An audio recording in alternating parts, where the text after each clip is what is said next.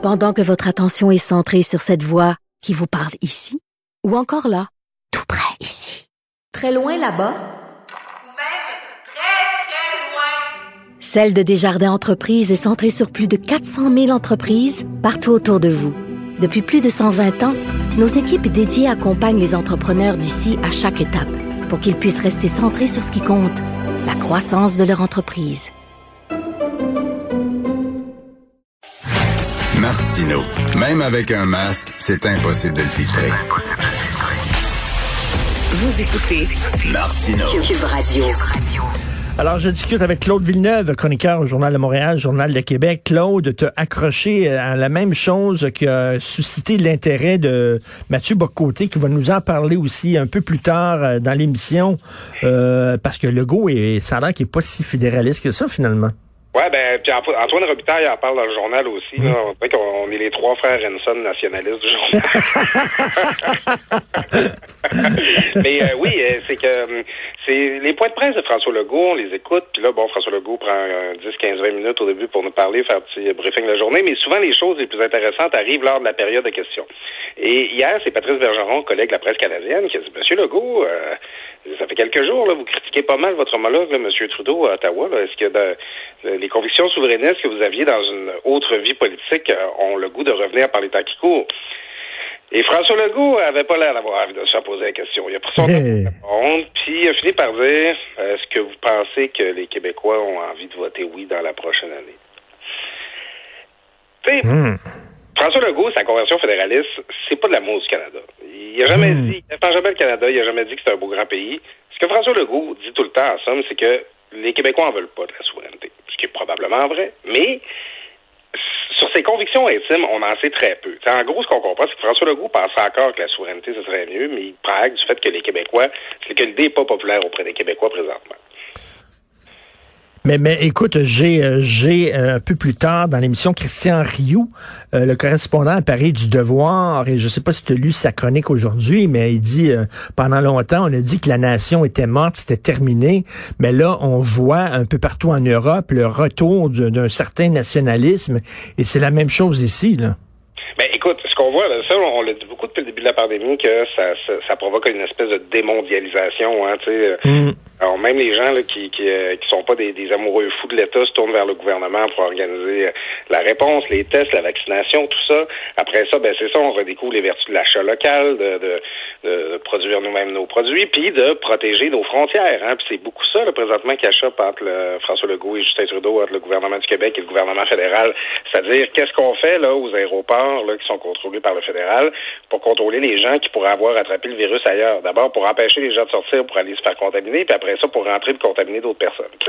Alors, euh, c'est sûr que ça nous ramène tous un peu vers la question de l'État, puis vers la question de la nation. Puis au Québec, on l'a senti au début qu'il y avait une espèce de regain nationaliste qui s'est brisé sur les mauvais chiffres de la pandémie, puis la, la, la, la, la situation terrible dans les CHSLD. Et euh, là, on voit aussi, on aimerait ça avoir soudainement le plein contrôle de nos frontières. Ça nous tenterait énormément, là.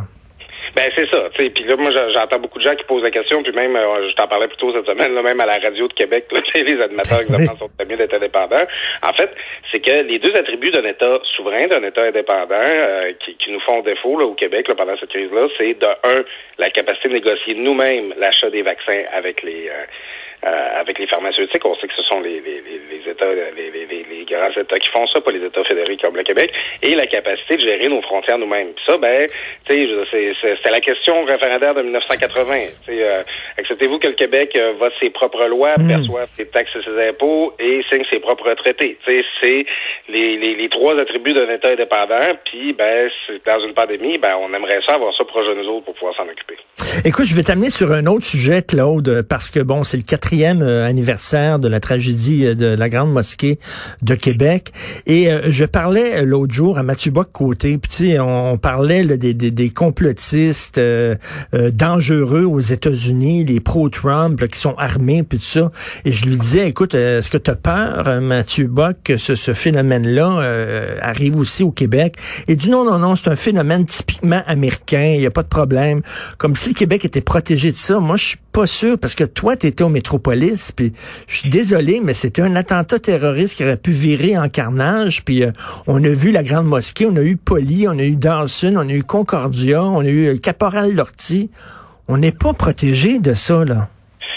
Écoute, euh, c'est pas des mots très, euh, très scientifiques que je vais utiliser, mais ça prend juste un fou. Hmm. Ça prend juste un fou, là, un gars là, tout seul, isolé, là, euh, tu sais euh, qui a accès à Internet là, pour euh, aller se trouver une, façon de construire une bombe avec une bonbonne de propane ou euh, ce qui se fasse venir des armes, des choses comme ça. C'est pas long, là, Richard. La sécurité, c'est quelque chose de fragile. Là, puis on le voit, que ce soit le, le, le, terrorisme islamique qui a pris la forme de, de loups solitaires qui volent un camion puis qui fonce dans la foule avec, ou mm. avec le monde au couteau, ou dans le cas du terrorisme, disons qu'on pourrait dire blanc, là, ben c'est souvent des gars qui tripent ses armes à feu, puis qui sont un peu isolés, puis qui sont dans, dans leur sol, c'est pas long. Puis présentement, le contexte de la pandémie, on, l'a vu, là, il excite les complotistes, il excite la colère chez beaucoup de gens. Euh, tu sais, quand les fils se touchent, euh, c'est pas du monde qui appelle ta l'aide, là, pour parler de. Ben non. non ben souvent, quand tu t'en rends compte, le, sang a déjà coulé. Tout à fait. Regarde le gars qu'on a arrêté, là, qui avait une arme euh, semi-automatique, 1000 munitions, 13 ou 18 bombes artisanales, euh, tout en état de fonctionnement.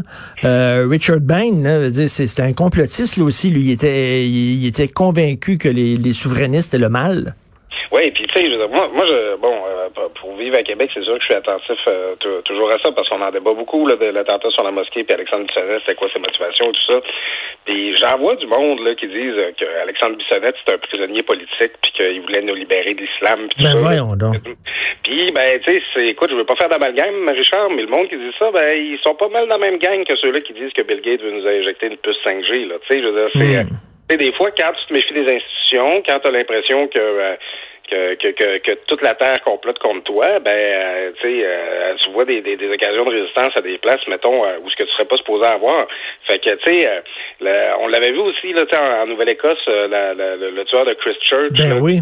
Les premières communautés, c'était Alexandre Bissonnette comme exemple.